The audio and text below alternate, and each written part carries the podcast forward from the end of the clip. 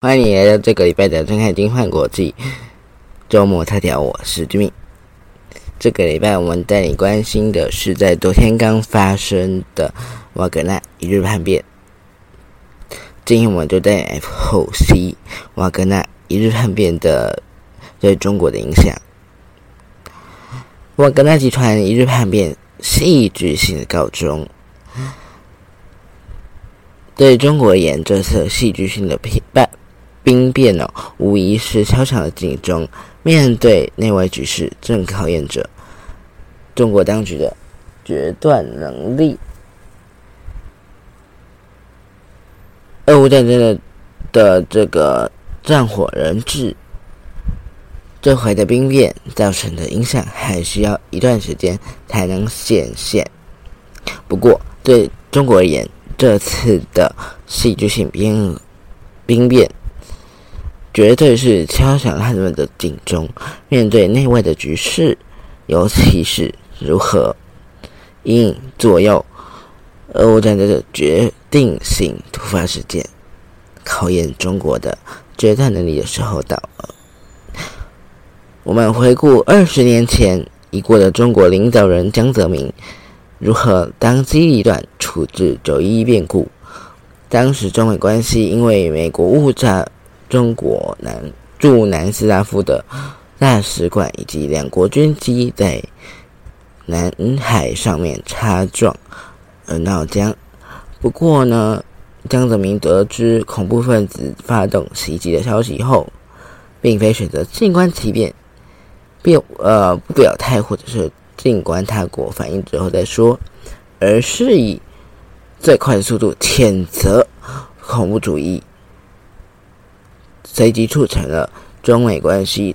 元首的电话联系，稳定了中美关系，并且也推动了中美关系的前进。已故的中国外交官吴健民为回溯这段历史，他说中国对911事件对美方的这个态度是美国外交的政策转折点。在前苏联解体之后，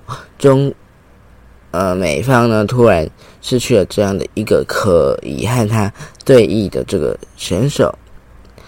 那谁是美国的敌人？这是美国战略思考当中的大问题。911事件和中国做出迅速反应，使得美国意识到中国不是美国的敌人，恐怖主义才是美国国家安全最主要的威胁。美国需要中国的合作和支持。他说，如果说呢，911事件前是美国把对华政策的侧重点放在遏制、防范中国成为美国未来的对手上面，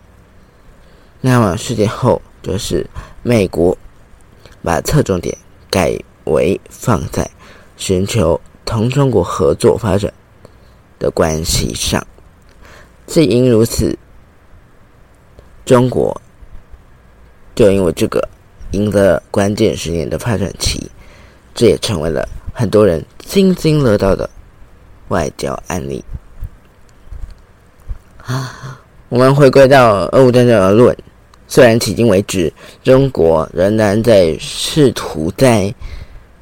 俄罗斯和乌克兰之间寻求平衡，比如说既参与对乌克兰的人道救援，又反对俄罗斯主张占领并吞乌克兰的公投。同时，中共领导人习近平也与普丁会谈，另外他也与泽连斯基会谈通话，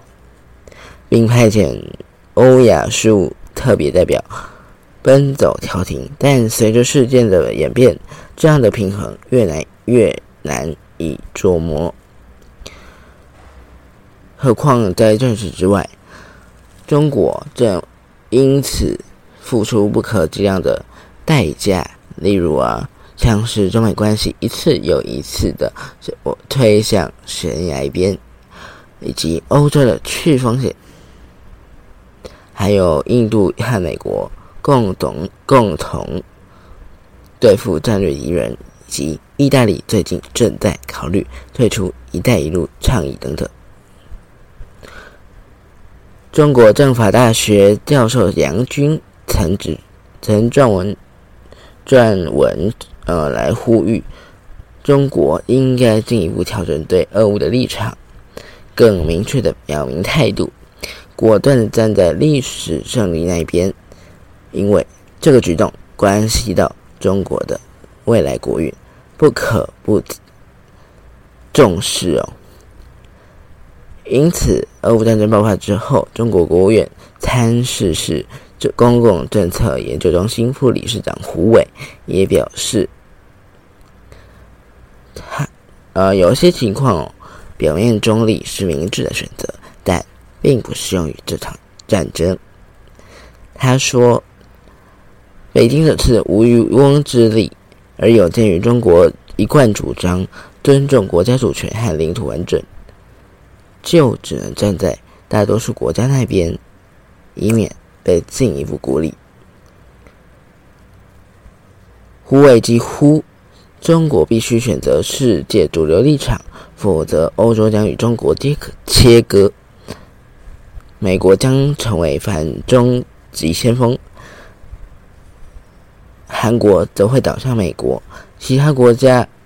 也不得不选边站，产生从众效应。台湾也将纳入了反华大合唱的这个行动里面。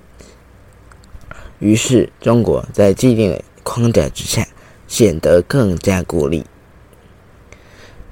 那最后，我认为俄罗斯大国的地位不在，中国的外部环境会更加的凶险。那因为俄罗斯和乌克兰战争已经日益明朗，结局已经日益明朗哦。中国在目前的确是进退维谷，几乎没有多少的回旋空间。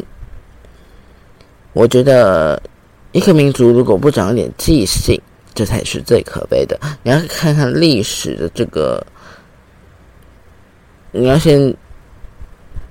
历史已经有前车之鉴，那你要长一点记性，那来才不会犯出这样的重蹈覆辙嘛。所以我觉得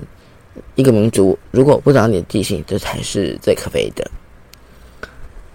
如果普丁当初知道特别军事行动是这样的结局，他还会做出这样的选择吗？每个决策者都难免犯错，智者和愚者的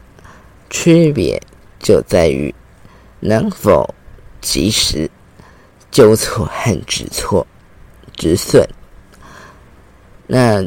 针对这件事情，针对乌俄战争或者是瓦格纳集团的这一次的一日叛变，你有什么想法吗？欢迎在资讯栏底下点入我的个人 Instagram 或者是个人官方的 Instagram， 还有官方节目的脸书粉丝团，私讯我们，告诉我们你的想法、你的心声、你的声音。最后不要忘了到我们的 Instagram 以及 Facebook 按下追踪，这样你还可以收到最新的节目动态哦。我是Gymin，我们下周见喽，拜拜。